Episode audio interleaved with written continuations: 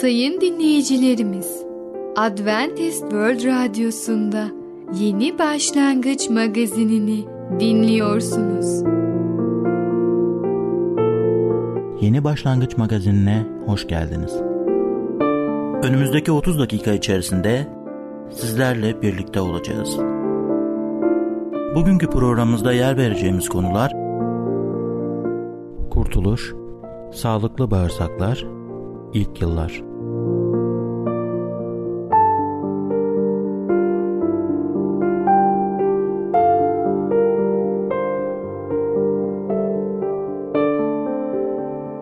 Adventist World Radyosu'nu dinliyorsunuz.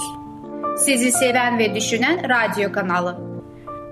Sayın dinleyicilerimiz, bizlere ulaşmak isterseniz e-mail adresimiz radio.umutv.org radio.umutv.org Bizlere WhatsApp yoluyla da ulaşabilirsiniz. WhatsApp numaramız 00961 357 997 867 06 00961 357 997 867 06 Merhaba değerli dinleyicimiz. Ben Tamer. Başarılı Yaşam programına hoş geldiniz. Bugün sizlere kurtuluş hakkında konuşacağız. Biliyor musunuz? Birçok insan şu soruyu sormaktadır. Mesih İsa'nın çarmıhta neden ölmesi gerekiyordu? İlk önce 1. Yuhanna 1. bölüm 7. ayeti okumak istiyorum. Ama o ışıkta olduğu gibi biz de ışıkta yürürsek birbirimizle paydaşlığımız olur ve oğlu İsa'nın kanı bizi her günahtan arındırır. Demek ki Allah'ın kelamı bizim kurtulmamız için bir kurban olması gerektiğini söylüyor. Ve bu kurban aracılığıyla insaniyet kurtulmuş oluyor. İsrailoğulları Mısır diyarındaki köleliklerinden kurtarıldıklarında Rab ilk fısık bayramını vermişti. Bir yaşındaki lekesiz bir kuzuyu alıp akşamleyin öldürmeleri ve kuzun kanını evlerin kapıların yan ve üst taraflarına sürmeleri gerekiyordu. Ama kapının eşeğine değil. Ve şöyle diyor kelam. O gece Mısır'dan geçeceğim hem insanların hem de hayvanların bütün ilk doğanlarını öldüreceğim. Kanı görünce üzerinizden geçeceğim diyor. Mısır'dan çıkış 12. bölüm 12 ve 13. ayetler. Bu da yeni dönemdeki kurtuluşumuza işaret ediyor. İsa kusursuz kuzudur. Üzerinde bir tek günah lekesi yoktur. Bütün dünyada bunu bizim için yapabilecek kimse yoktu ve cennetteki hiçbir melek de bunu bizim için yapmazdı ve yapamazdı. Tanrı bize acımasaydı sonsuza dek kayıp kalırdı. İsa Golgota'da çarmıhın üzerinde kanını döktü ve bizim de imanla bu kanı yüreklerimizin kapısına sürmemiz gerekmektedir. Bunu yapmak bizi doğal ölümden değil çok daha büyük bir felaket olan sonsuz ikinci ölümden kurtaracaktır. Ve 1. Petrus 1. bölümde 18 ve 19. ayetlerde şöyle diyor. Biliyorsunuz ki atlılarınızdan kalma boş yaşantınızdan altın ya da gümüş gibi geçici şeylere değil, kusursuz ve lekesiz kuzuya andıran Mesih'in değerli kanının fidyesiyle kurtuldunuz. Tanrı İsa Mesih'in kanıyla temizlenen günahı hatırlamaz ve böylece bizi sonsuza dek affetmiş oluyor ve onun sayesinde Efendimiz İsa Mesih'in hazırladığı cennetteki evlerimizde yaşayabiliriz. Ama birçok insan da hala bu soruyu soruyor. Neden İsa Mesih ölmesi gerekiyordu? Fakat kutsal kitabı okumuş ya da böyle bir soru sormadan önce onu okumayı tenezzül bile etmemiş birisi için bu soru garip ve düşündürücüdür. Şimdi beni böyle söylemeye iten nedenleri sizinle paylaşmak istiyorum. Birincisi kutsal kitapta eski anlaşma dediğimiz Tevrat ve Zebur'u da kapsayan kısımda gelecek olan bir Mesih'ten bahsediyor. Bu Mesih'in ilahi ve insani doğasına atıfta bulunuyor. Bu vaat edilen Mesih ile ilgili çarpıcı ön bildiri ve peygamberliklerden birisi Yeşaya peygamberin vahiysel bildirilinde görülür. Yeşaya peygamber şöyle dedi. Verdiğimiz habere kim inandı? Rabbin gücü kime açıklandı? O Rabbin önünde bir fidan gibi, kurak yerdeki kök gibi büyüdü.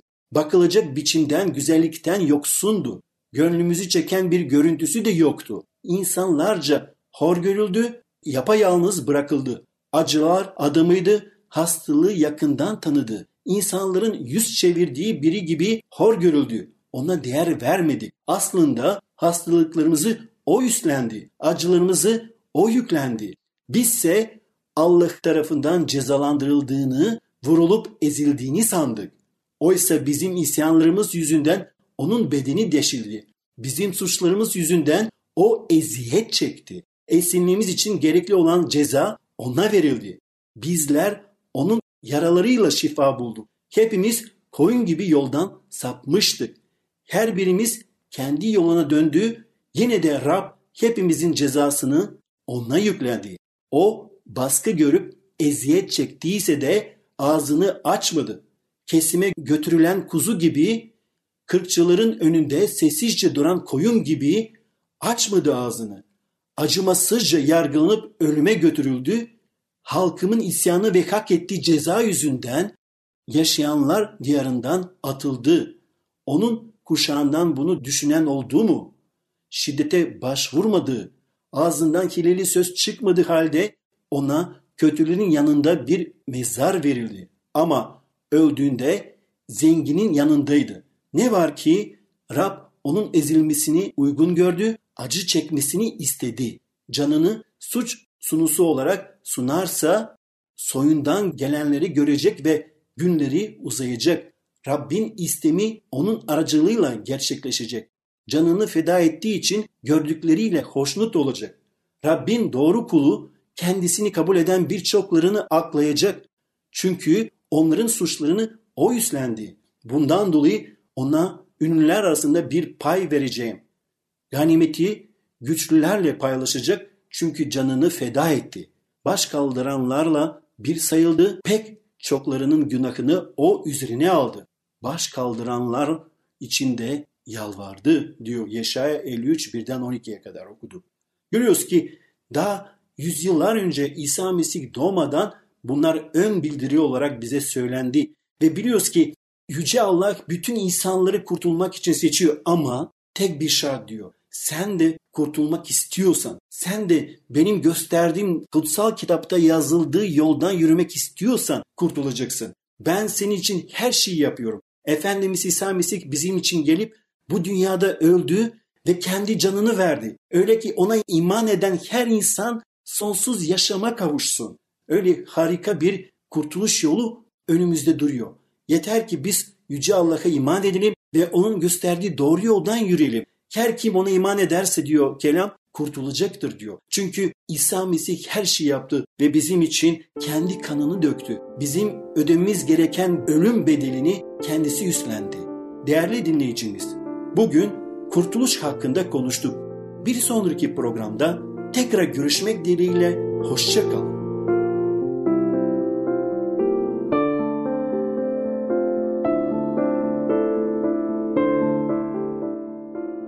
Adventist World Radyosu'nu dinliyorsunuz. Sizi seven ve düşünen radyo kanalı. Sayın dinleyicilerimiz, bizlere ulaşmak isterseniz e-mail adresimiz radio.umutv.org radio.umutv.org Bizlere WhatsApp yoluyla da ulaşabilirsiniz. WhatsApp numaramız 00961 357 997 867 06 00 961 357 997 867 06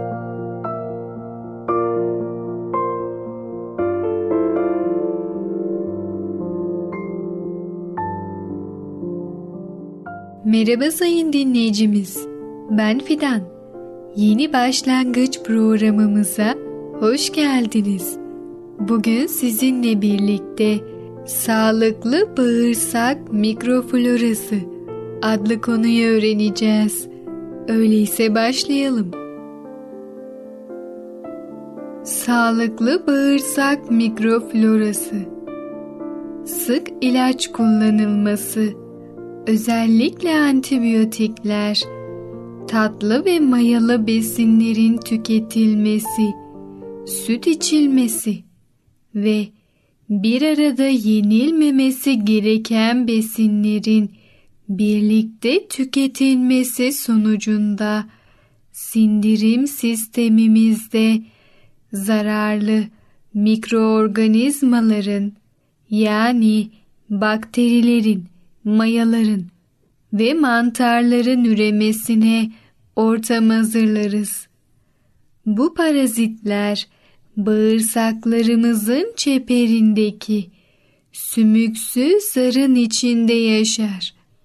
Kanımızla beslenir ve zehirli fizyolojik ifrazatlar salgılar. Bu toksinler de başımızın ağrımasına, yorgunluğa, soğuk algınlıklarına, sık sık mesane ve böbrek iltihaplanmalarına, kuvvetli mide ve karaciğer ağrılarına yol açar. Zararlı mikroorganizmaların sebep olabileceği sağlık sorunlarını önceden tahmin etmek zordur. Bu organizmalar bağırsaklarımızdaki yararlı mikrofloranın tahrip olmasına yani disbakteriyosise de neden olurlar. Bu hastalık yapıcı parazitlere karşı en iyi çare sarımsaktır. Hiçbir şeyin fazlası iyi değildir. Sarımsak doğal bir antibiyotiktir. Bütün ilaçlar gibi sarımsak da doğru belirlenmiş miktarlara uygun olarak alınmalıdır. Şimdi tarif edeceğimiz tedavinin az miktarda sarımsak kullanmasının nedeni de budur. Yemeklerimiz ve salatalarımızla yediklerimizin yanı sıra haftada 2-3 diş sarımsak yemek bence alınması uygun olan miktardır. Sağlıklı bağırsak florası oluşturmak için ihtiyaç duyulan tedavi ise daha fazla sarımsak gerektirir. Tedavi amacıyla her akşam yemekten 2 saat sonra 2 hafta süreyle bir diş sarımsak yiyin. Sarımsağı iyice çiğnemeyi ihmal etmeyin ve yanında ekmek yemeyin. Ağzınızda, boğazınızda ve midenizde güçlü bir yanma duygusu yaratacaktır. Bu eziyete katlanmak zorunludur. Çünkü sarımsak suyu hastalık yapıcı bakterileri öldürürken bakterilerin yarattığı minik yaralara nüfuz eder. Dolaşım sistemi bozukluğu olan insanlar daha güçlü bir mide yanması hissedebilir. Bu olağandır. Çünkü sarımsak çözünmüş halde germanyum elementi içeren tek besindir ve germanyum da kan damarlarını olağanüstü şekilde temizler ve yeniler. Bütün bu ufak tefek eziyetlere sağlığınıza kavuşmak adına katlanmalısınız. Sarımsak kokusunu gidermek için yatmadan önce ağzınızı çalkalayabilir, dişlerinizi fırçalayabilir, limonlu ve ballı bir çay içebilir ya da bir elma yiyebilirsiniz. Sarımsak kokusunu gidermenin diğer yolları limon veya portakal kabuğu veya bir tutam maydanoz çiğnemektir. Asla sarımsak çiğneyemeyen insanlar bir diş sarımsağı ikiye bölerek hap gibi yutabilir veya yanma hissini azaltmak için ekmeğe sarabilirler. Böylece bağırsak temizliğimizi yapmış oluruz. Evet sayın dinleyicimiz, sağlıklı bağırsak mikroflorası adlı konumuzu dinlediniz. Daha önceleri de pek çok programımızda vurgulamış olduğumuz üzere bağırsaklarımızın sağlığı genel sağlığımız açısından çok önemli. Bu yüzden siz de sağlıklı mikroflorası için bağırsaklarınıza özen gösterin ve onları en doğal ve en iyi şekilde temizleyin. Bir sonraki programımızda tekrar görüşene kadar kendinize çok iyi bakın ve sağlıcakla kalın.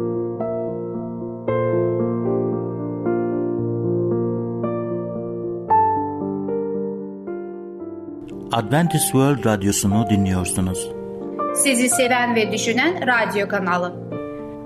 Sayın dinleyicilerimiz, bizlere ulaşmak isterseniz e-mail adresimiz radio.umutv.org radio.umutv.org Bizlere WhatsApp yoluyla da ulaşabilirsiniz. WhatsApp numaramız 00961 357 997 867 06 00961 357 997 867 06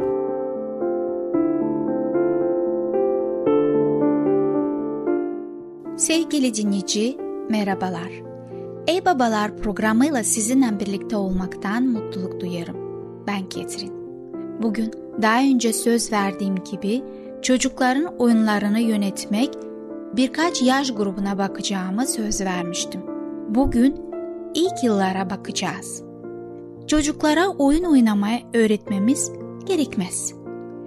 Bebeklikten itibaren hareket eden şeyleri seyrederek eğlenirler.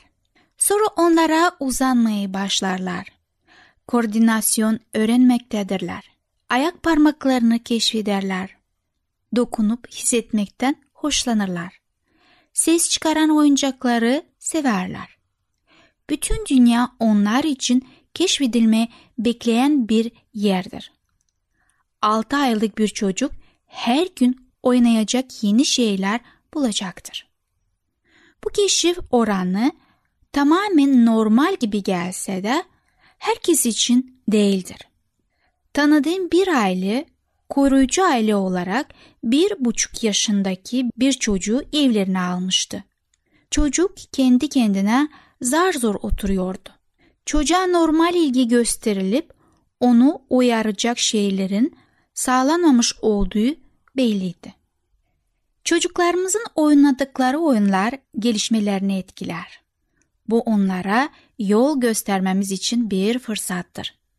Yaratıcı, hayal gücünü geliştiren oyunlar özellikle de hayat biçimimize uygun olduklarında çocuklarımızın akıllarını doğru yönde şartlandırır. Bebekler, kamyonlar, traktörler ve yapı taşlarıyla oynamaları iyi bir şeydir. Okul ve dua evlerimizde ilgili oyunlar oynamak da öyle.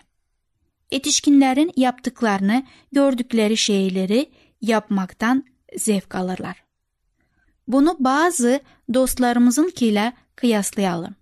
Bir anne okul öncesi yaştaki oğlunu bir gün buzdolabının üzerinde durduğunu ve atlamaya hazır bulmuştu. Çocuk televizyonda gördüğü bir şeyi taklit etmeye çalışıyormuş. Bu da bizi şaşırtmıyor. O evdeki oyuncaklar da nasıl olduğunu tahmin edilebilir ve çocukların da hangi yola yönlendirebildiklerini önceden kestirebiliriz. Çocuklarımız ne tür oyunları oynamalarını izin verildiği de önemlidir. Oyuncaklarıyla yeterince sessiz ve hoyrat olmayan bir biçimde oynamayı öğrenebilirler ya da oyuncak telefonun kordonundan tutup sallayabilir. Bebeklerin saçlarını yolabilir ve sonunda her şeyi 2 metre ötede oyuncak kutusuna fırlatabilirler.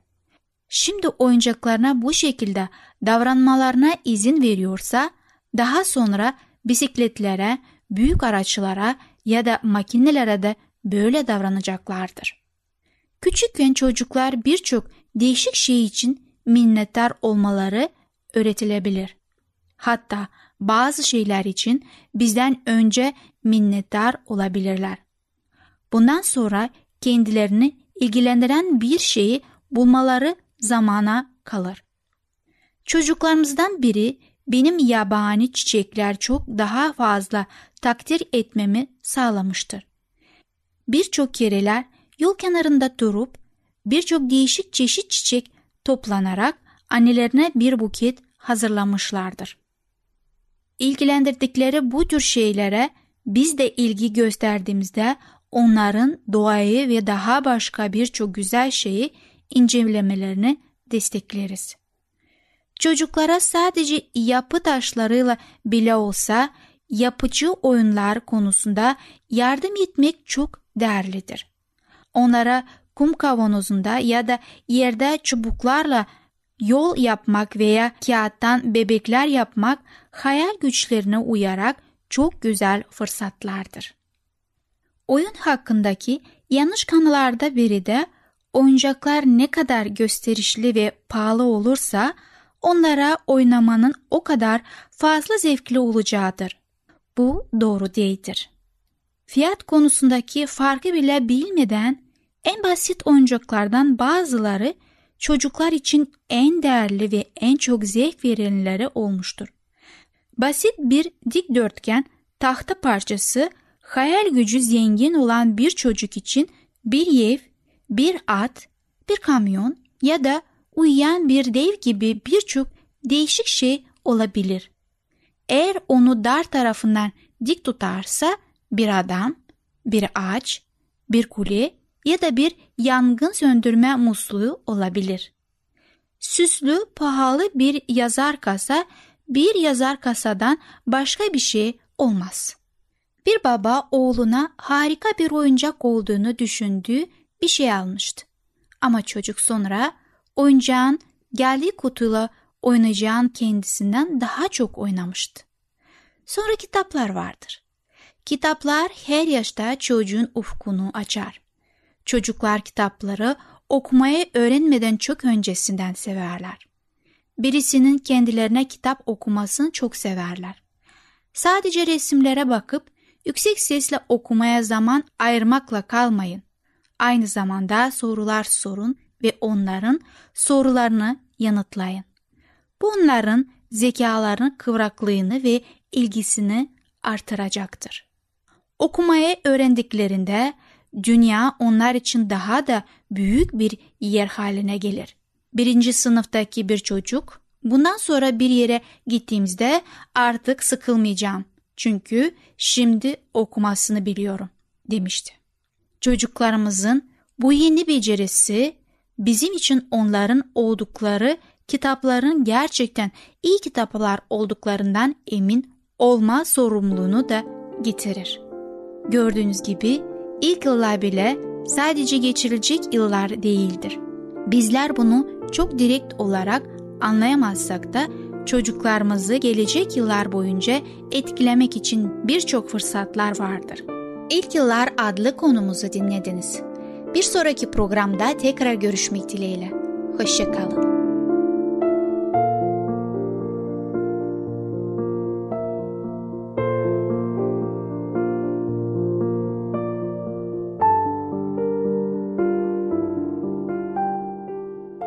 Adventist World Radyosu'nu dinliyorsunuz.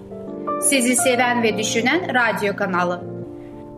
Sayın dinleyicilerimiz, bizlere ulaşmak isterseniz e-mail adresimiz radio.umutv.org radio.umutv.org Bizlere WhatsApp yoluyla da ulaşabilirsiniz.